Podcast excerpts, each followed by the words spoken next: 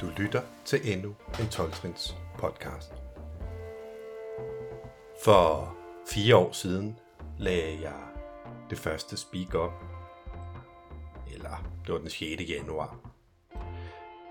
Og siden da har jeg valgt at fejre øh, podcastens øh, fødselsdag med at lave et øh, konvent, har jeg kaldt dem, fordi det var det i starten, hvor jeg inviterede folk, men øh, med corona og at jeg faktisk har mistet muligheden for at låne det lokale, så øh, har jeg valgt at gøre det noget mindre de sidste par år, hvor jeg faktisk bare har inviteret folk herhjem til mig selv. Men øh, jeg kalder det stadig et konvent. Øhm, og hvert år, der tager vi et nyt trin. Og øh, i år blev det så til øh, fjerde trin. Jeg havde øh, inviteret nogle forskellige mennesker, og der, de sagde ja, og så kunne de ikke alligevel og sådan noget. Men øh, jeg endte med øh, tre. Og øh, de er altså ret gode, hvis jeg selv skal sige det. Men det kan du selv få lov at vurdere. Her kommer en af dem. Hedder Sara, og jeg er medafhængig. Øh, virkelig taknemmelig for at være her. Jeg har speaket nogle gange før, men ikke lige med en mikrofon foran mig, så det er vildt spændende det her. For ja, for lov til at være en del af, af podcasten. Øh, ja, det handler jo om fjerde trin i dag. Og jeg tænker lige, at jeg vil spole lidt tilbage indtil ja, jeg mødte fjerde trin første gang. Så jeg er jo det, man kalder medafhængig, og det har alle mulige størrelser. Øhm, så hvis man er AA, så er det alkoholen. Hvis man er NA, så er det, så er det stoffer. Og ja, men sådan Alanon, det er jo til os, der elsker alkoholikere. Øhm, os, der har alkoholikere i familien, eller venner som er alkoholikere. Øh, og ja, det, øh, jeg kommer fra en alkoholisk familie.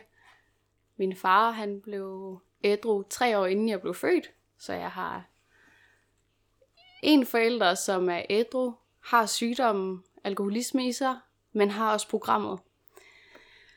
Øh, og min mor, hun er aktiv alkoholiker og er uden program. Så jeg er vokset op med de her to personer med den samme sygdom, men som er gået to forskellige veje. Den ene med programmet, og den anden uden programmet. Øhm. Og så har det Ja, så sådan, sådan noget sindsrogsbønden har altid været sådan gentaget i, i min fars del af hjemmet. Øh, men de gik fra hinanden, da jeg blev født, og øh, så boede jeg hjemme hos min mor. Øh, og hun har sådan en, øh, en smag for mænd. Øh, hvor ja, hun blev så forelsket i en mand, som er alkoholiker og kokainmisbruger. Og kort tid efter de var sammen, så blev de gift, og så kom der en, en baby af min lille søster. Og jeg tror, det var... Det er nok der, min medafhængighed, min del af sygdommen, kiggede ind. Det var... Øh, ja, jeg så bare den her uskyldige lille pige, som havde ingen... Altså, hun kunne ikke forsvare sig selv, hun kunne ikke udtrykke sig selv. Og så skete der bare noget inde i mit hoved, hvor jeg tænkte, det skal jeg gøre for hende. Jeg skal passe på hende. Øh, fordi jeg følte ikke, at mine forældre var i stand til det. Øh, så det er mit drug. Det er, at jeg tror, at øh, jeg skal kontrollere andre mennesker. Øh, ja, og i mit barndomshjem, så var det, der var ikke så meget overskud til, til børnene, der var ikke så meget overskud til øh, mine følelser.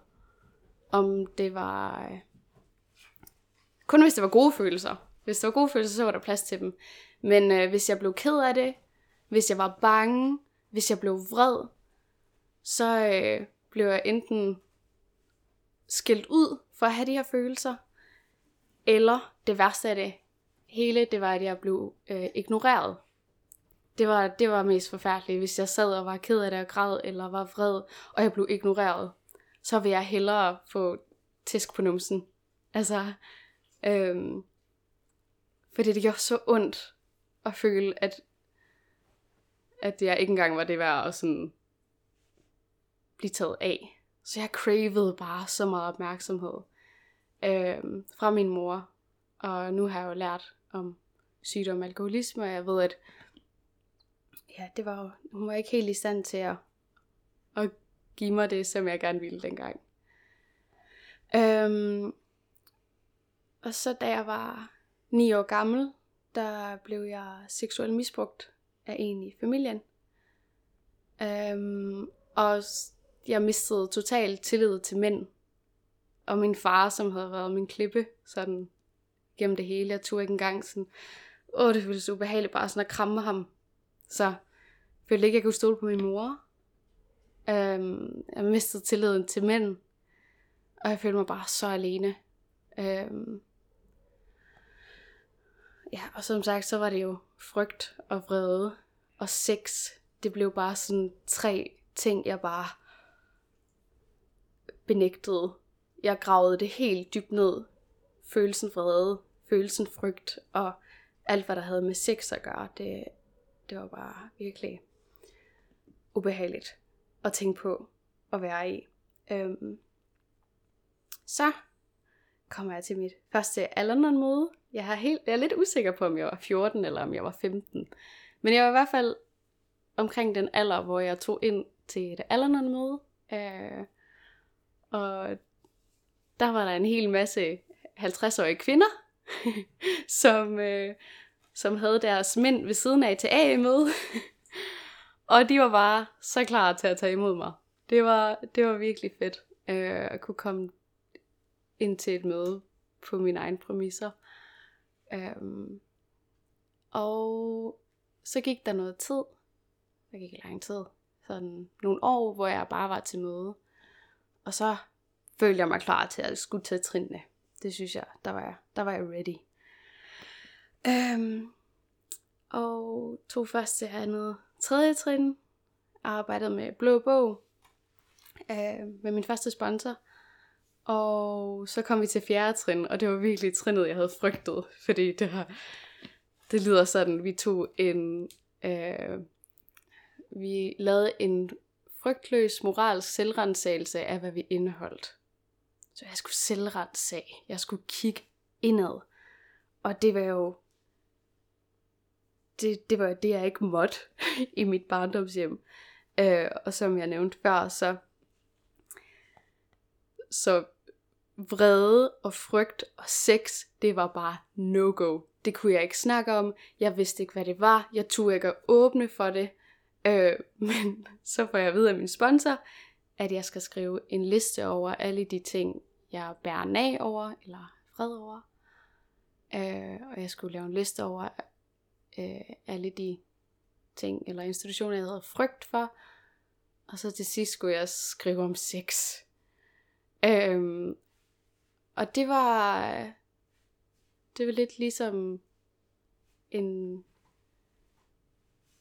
start for mig at dykke helt ned i sådan de der ting, som jeg var så bange for at dykke ned i. Altså, øhm,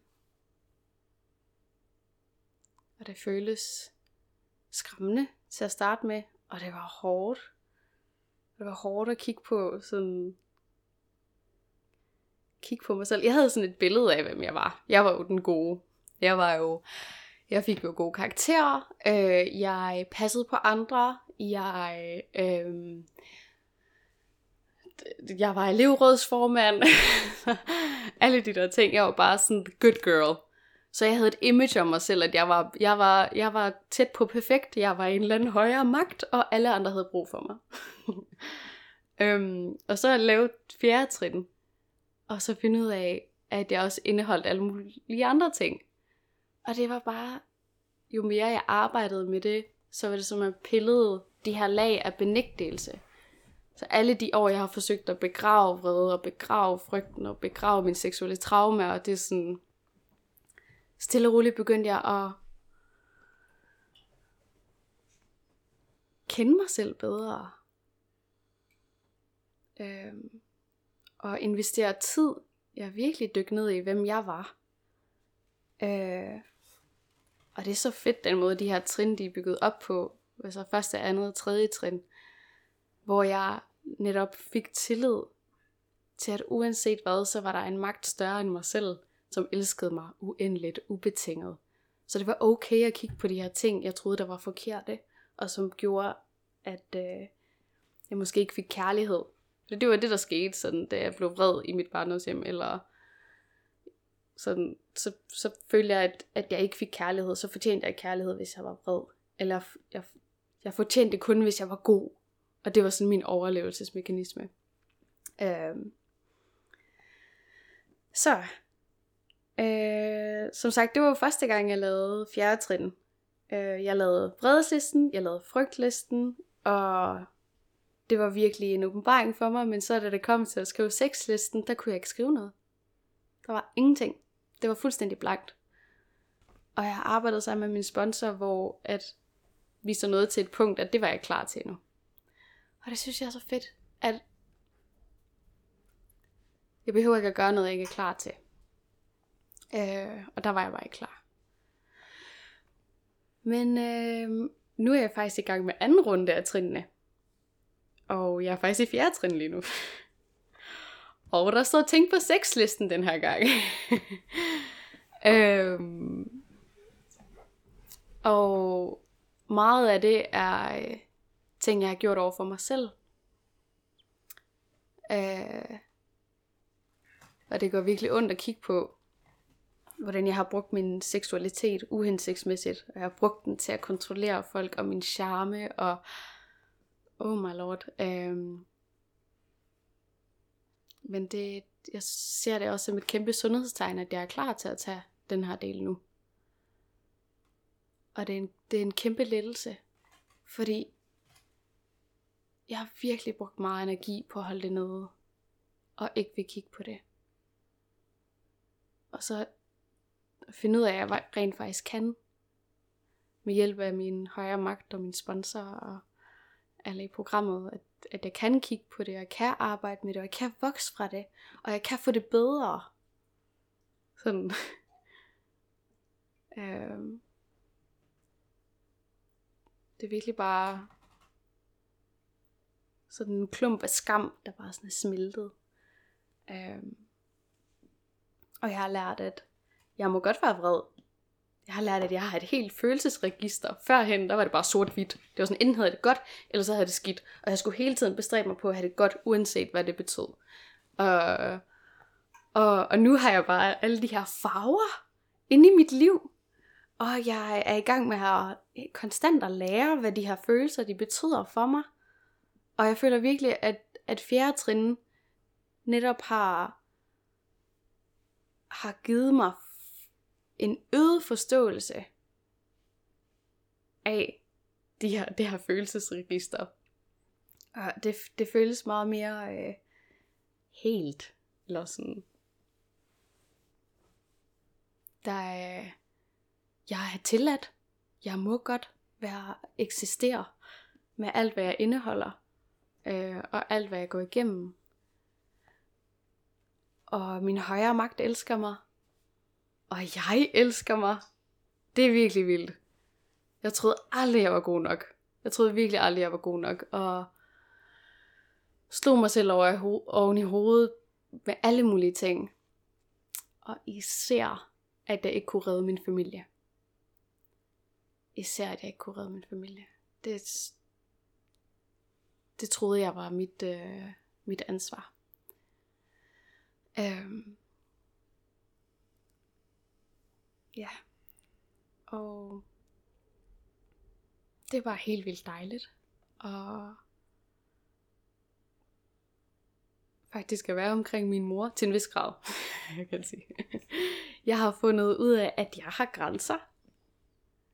Øh, og at jeg må godt øh, udtrykke dem. Til at starte med var det sådan, da jeg skulle sætte en grænse over for min mor første gang, så, så var jeg sådan, vi skal holde et halvt års pause. så det var virkelig bare sådan, bum, en meget tydelig grænse. Øh, og det halve år havde jeg virkelig brug for, for at få, det, få hende på afstand. Og så kunne jeg mærke, at det var, jeg savnede hende faktisk også. Hun er ikke, igen det der sort-hvid tankegang, jeg har haft før. Så hun er ikke kun skurken. Øh, hun er et sygt menneske, som jeg elsker, som har bragt mig til verden. Øh, og i mit fjerde trin, der gik det op for mig, hvor meget jeg havde gjort over for min mor også. Fordi i vores relation, der var det hende, som sagt. Det var hende, der var skurken, og det var mig, der var øh, stakkels mig. Og altså hold da op, selvmedledenhed har godt nok fyldt meget i mit, øh, mit liv. Styret mit følelses, eller mine handlinger. Øh, jeg har virkelig indtaget den der offerrolle. Virkelig stakkels mig, at jeg har det her, at jeg har det her øh, vilkår, og det har den her familie og sådan noget. Øh. Men så har jeg haft programmet, øh, og været så heldig. Så jeg var 14-15 år gammel, da jeg kom ind i programmet. Det er jo... Jeg tør slet ikke at tænke på, hvad jeg var uden. Øh. Men ja, som sagt, så, så gik det op for hvor mange ting, jeg havde gjort over for min mor. Og der igen blev det der image af mig selv, som jeg var den gode jo. Hvad, what? Så det var, jeg følte mig berettiget. Jeg måtte jo godt råbe af hende. Jeg måtte jo godt prøve at kontrollere hende. Fordi jeg elskede hende. Jeg vidste, hvad der var bedst for hende. Troede jeg. øhm. Og jeg kan se, at måske har intentionen været, været god. Det tror jeg ikke engang på længere. Men jeg troede, at jeg handlede fra kærlighed. Øh, men i virkeligheden handlede jeg fra frygt. Og for at miste hende. Og blive forladt. Og det er sådan en ting, som fjerde trin virkelig har hjulpet mig med at indse. Og det er, øh, at meget af mit liv før programmet øh, var baseret på frygt. Det var sådan grundfølelsen. Det var frygt. Jeg havde ikke tillid. Jeg havde brug for at kontrollere. Øh, jeg kunne ikke jeg kunne ikke rigtig kigge på mig selv, så jeg sådan afviste mig selv, og så sådan flygtede jeg, øh, ikke, i, ikke i stoffer eller alkohol, men jeg flygtede i andre mennesker. Jeg var altid sådan vennegruppens psykolog, og var virkelig overbærende, og kom altid og hjalp folk mega meget, offrede mig selv mega meget, virkelig meget tyr. Øh, hvor det gik op for mig i fjerde trin, sådan, hov, jeg har overtrædet selv nogle grænser her. Øhm, fordi jeg skal også skrive ting, altså skrive fjerde trin på mig selv. Hvor det er at jeg har gjort nogle ting over for mig selv, jeg skal kigge på. Øhm, ja. Så øh, det, det har været øh, meget, øh, meget lærerigt. Også fedt, at jeg ved sådan, jeg skal gøre det i mit eget tempo. Jeg gør, altså trinarbejdet kan jeg gøre i mit eget tempo. Hvis jeg er klar på noget, så er det ikke verdens undergang. Fordi hvad skal der ske, når jeg er færdig med den her runde af trin? Det kan være, at jeg tager trin igen. det kan være, at jeg arbejder med traditionerne. Det kan være, at jeg kigger på retningslinjerne. Altså, det er jo bare, et, det er bare en guldkiste, der bliver ved med at give. Og jeg har altid sådan et billede af, øh, hvad hedder det? Jeg har altid sådan et billede af sådan en helbredelse af sådan en kage, en virkelig lækker kage, sådan, og jeg vil gerne spise den. Og så når jeg tager til møder, så er det som, at jeg bliver, så, så kommer jeg med sådan en teske og får lidt smag på helbredelsen via andres erfaring, styrke og håb. Og så, øh, og så når jeg rækker ud til nogle venner i programmet, altså får deres telefonnummer og kan række ud til dem, så får jeg sådan en spiseske, så får jeg endnu større bid af den her helbredelse. Og så når jeg arbejder trinene i samarbejde med en sponsor, så får jeg bare sådan, så får jeg hele kagen for mig selv. øhm, og det synes jeg bare er vildt. Øh, og det har nu været 11-12 år, at jeg har været i programmet. Jeg er 26 år gammel nu. Øhm, og, og nu kan jeg sige, at sådan, for det meste, så lever jeg mit liv i kærlighed nu. Og det er virkelig fedt, fordi som sagt så før, så min grundfølelse, det var sådan frygt. Alt, hvad jeg gjorde, var baseret på frygt. Og nu er det sådan overvejende mest kærlighed, fordi jeg har min højere magt med mig. Øh, jeg føler mig støttet, jeg, jeg elsker mig selv. Øh, og jeg elsker også mig selv, selvom jeg laver fejl, og det gør jeg hele tiden. øh, det er virkelig en lettelse at vide, at jeg ikke skal være perfekt, og at jeg ikke er det, og jeg ikke kan være det. Øhm, og jeg vil gerne nævne de tre C'er, som vi tit bruger i, i Alanon. Øh, fordi det synes jeg nemlig sådan giver lidt essensen af, hvad medafhængighed for mig har været. Øhm, og det er et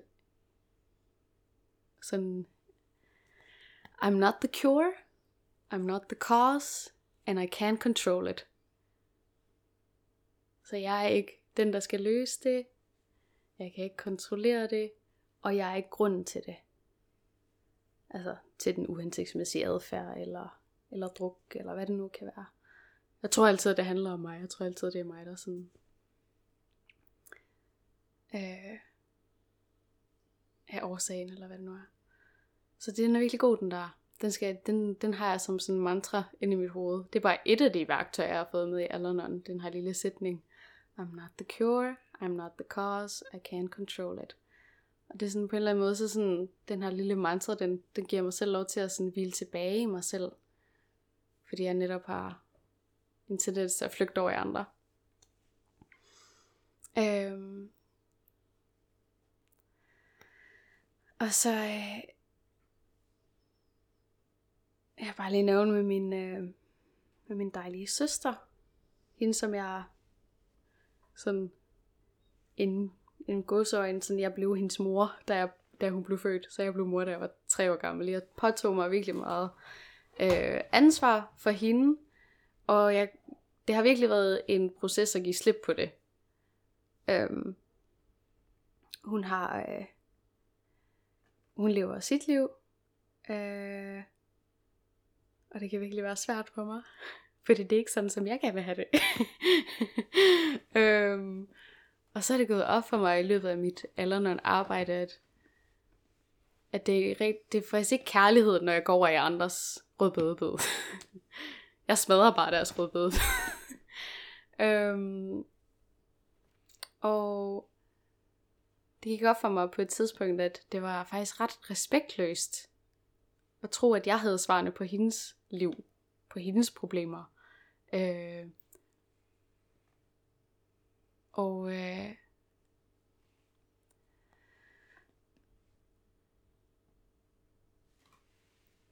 jeg vil gerne jeg vil gerne vise en respekt. Det skal jo ikke være sådan, at hun kun fortjener min kærlighed, hvis det er, at hun gør tingene, som jeg gerne vil have, at hun gør det. øhm, jeg elsker hende, uanset hvad hun, hvad hun gør. Det kan være, at jeg ikke kan lide det, hun gør, eller hvad det er, men jeg elsker hende stadigvæk. Øhm, og jeg har virkelig lært at sætte en grænse over for mig selv. Øh, I forhold til hende. Jeg vil altid gerne redde hende. Jeg vil altid, altså sådan, det kan godt være, at jeg har en helt almindelig dag, hvor jeg måske er lidt træt. Og jeg, det kunne være, at jeg skulle sådan, øh, det ved jeg ikke, gøre, gøre rent, eller læse lektier til mit studie, eller et eller andet. Men jeg har bare ingen energi i kroppen. Og så har jeg lært bare sådan at tage det chill, så bare sådan slappe af. Men hvis det var, at hun skrev en besked, og sagde, jeg har brug for dig, så, så, så så jeg få sådan super kraft, sådan, okay, jeg kommer og redder dig, sådan. øhm, og det, her, det har jeg lært, og sådan ikke at reagere på, øh, ja, og sådan lade hende have hendes proces, være til stede i det omfang, jeg kan. Øhm, ja. Og det er også, det er også en af de ting, sådan, hvordan, hvor mange gange har jeg overtrådt min egen grænse for, for at hjælpe andre. Det, det er de fleste gange, at jeg har gjort det. Og ja, med fjerdetrins arbejde, så er det bare mega fedt. Altså jeg får mere og mere klarhed over, hvor min grænse er. Og min grænse er ikke bare sådan en ting, der er sådan er sat og fast, men det er sådan en levende ting, ligesom jeg er. Så det handler om, at sådan, jeg kan tjekke ind med mig selv og mærke sådan, okay, hvor er jeg hen lige nu? Og jeg har redskaberne til det, til at tjekke ind. Um, ja. Yeah. I'm not the cure, I'm not the cause, I can't control it. så kommer den der sætning og hjælper mig. Nå ja, tilbage i mig selv, tilbage i mig selv. Um, og så vil jeg bare gerne sige, at det er første gang sådan i år, eller sidste år, at jeg er begyndt at, at række ud til andre i programmet. Jeg tror, da jeg startede, fordi jeg var så ung i forhold til alle alle de andre, så turde jeg ikke rigtig at sådan ringe imellem møderne. Øh, og så har jeg bare sådan blevet lidt i den dynamik. Sådan at jeg ikke har tur at ringe til folk til møderne. Jeg elsker, når andre ringer til mig. Øh, men det er først for nylig, da jeg er begyndt at sådan ture og tage telefonen og række ud til alle nogle venner. Og det er nogle gange, når tingene brænder på, fordi det gør de. Livet, livet sker. Øhm, det bliver bare ikke lige så dramatisk, som det var før programmet, som er fedt. Øh, men det er også, når der sker nogle gode ting, så jeg kan række ud til en når en venner og være sådan, jo, det her det skete, og det var mega fedt, og tit er det i forbindelse med, hvor meget jeg har arbejdet programmet, så sker der bare ting. Altså, it works if you work it. Det lyder så klichéagtigt, men det er bare så rigtigt. Øhm. Så ja, det er jo mega fedt at kunne mærke den her støtte øh, omkring mig, som bare er tilgængelig når som helst. I form af litteratur og af mennesker og min højre magt og ja, programmet. Altså, der var overflod af kærlighed i mit liv lige nu. Det er så fedt. Øh, også når jeg er bange. Også når jeg er vred. Så. Nej, ja, og så bare for lige at nævne det her med sex. Så, øh, så har jeg også lært, at jeg kan sætte grænser i sex. Jeg kan invitere min højere magt ind i sengen med mig, for, for at sådan hjælpe mig og guide mig øh, til at blive ved med at sådan advokere for mig selv og mine lyster og mine behov. Øh, og det er helt okay. Og det er så fedt at være i kontakt med min seksualitet på den her måde. Fordi det er jo en, det er en stor del af mig som menneske. Øhm, ja, og, og sådan ære min krop, nyde min krop, nære min krop. Altså, det, det er jeg så glad for. Øhm, jeg havde aldrig troet, ja, lille, lille side note, jeg er vokset op i en kristen kult øh, på Island. og, øh, og der er sex virkelig fy-fy. Så sådan oven i det seksuelle misbrug, så var der også hele det her med sådan, man måtte ikke være et seksuelt væsen, øh, som kvinde i hvert fald, i, i min kirke. Og øh, så det der med sådan højere magt og sex, at det kunne være noget godt, det, det var mindblowing for mig. Øh, og det var først, da jeg gik i gang med anden runde af trinene nu her, hvor jeg netop var klar til at skrive sexlisten, at jeg sådan, okay, okay, der er mere helbredelse, også den her del af mit liv. Det er ikke kun, hvad skal vi sige, alkoholikeren, fordi det var, det var grunden til, at jeg tog til Alanon, det var fordi jeg sådan, havde så meget smerte af at have alkoholisme i mit liv. Jeg havde, jeg havde så meget lyst til at redde min mor. Jeg havde så meget lyst til at fikse vores forhold. Øhm, men det var hun ikke... Hun var i hvert fald ikke klar til at gøre det på den måde, som jeg gerne vil have, at hun gjorde det. så gik det op for mig, så det eneste, jeg kan arbejde med, det er mig selv. Øh, så det her program, det er ikke kun sådan det ved jeg ikke, det har bare opgraderet så mange dele af mit liv. Altså min livskvalitet. Øhm, og man siger tit, at sådan alkoholisme og stofmisbrug er en fatal sygdom, altså den har, den har dødelige konsekvenser, men det har medafhængighed også. Jeg var ni år gammel, da jeg prøvede at begå selvmord første gang. Første gang. Det lykkedes heldigvis ikke. Jeg vidste ikke helt, hvad jeg lavede, men jeg prøvede. Um, og jeg havde så meget smerte, da jeg var 14 år gammel, over alkoholisme, og over de her dysfunktionelle mønstre i min familie. Øhm, at, at smerten var for stor til mig. Jeg kunne ikke, jeg kunne ikke holde, holde til den længere. Øhm, og jeg, gerne vil, jeg vil gerne tjekke ud. Øhm, men jeg tog til et møde i stedet for. Øh, og det har reddet mit liv. Og, og forbedret min livskvalitet. Øh, I mine relationer, på arbejde, med, min, altså med mine venner, med min familie, med mine hobbyer, øh, med troen på, at jeg gerne må det, jeg gerne vil. Så jeg har rejst rundt omkring i verden med min højere magt, der har guidet mig gennem det hele. Jeg har øh, taget beslutninger, jeg har taget nogle ekstra uddannelser, som, som jeg har haft det mega sjovt med. Jeg har jeg har et mega godt liv lige nu. Og oh, fuck, hvor, hvor er jeg taknemmelig for, at jeg tog til det møde, i stedet for at tjekke ud tidligt. Så øh, ja, smerten blev for stor. Eller hvad skal man sige? Smerten blev større end frygten for forandring. Frygten for at kigge indad. Og det var det, der fik mig til mit første møde. Og øh, ja, jeg var... Jeg er i live. Og det er et mirakel. Øhm, og jeg har et godt forhold til min mor. Jeg har et godt forhold til min far. Det er ikke perfekt, det bliver det ikke, men øh, vi har de problemer, vi har nu, det er sådan noget, ah, jamen den har skraldepose, den passer ikke ned i øh, et eller andet. Det er et mega fedt problem. Det er et mega nice problem, at det sådan en helt kedelig ting kan være et problem, fordi førhen var det sådan nogle dramatiske ting hele tiden.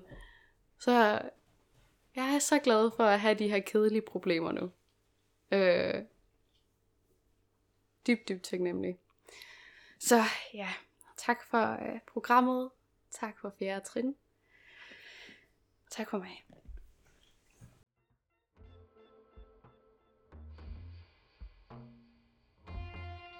Du lyttede til endnu en 12-trins podcast.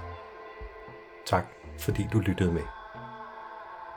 Hvis du kunne lide øh, det, du hørte, så øh, kan du støtte podcasten ved at give et like i din podcast-app eller skrive en anmeldelse på iTunes. Um, du kan også gå ind på Facebook, der har 12 Trins podcast en øh, side, og der kan du følge siden. Der kan jeg jo også se, at du viser interesse. Øh, du kan også give et bidrag. Jeg har nogle udgifter forbundet med at lave det her.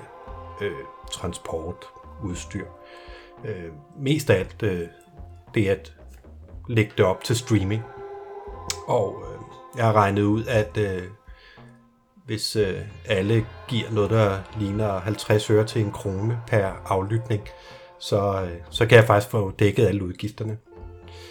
Øh, hvis du vil det, så kan du give penge til mig på øh, MobilePay. Øh, og øh, den har et øh, nummer, der hedder box 93186. Det er sådan en MobilePay box.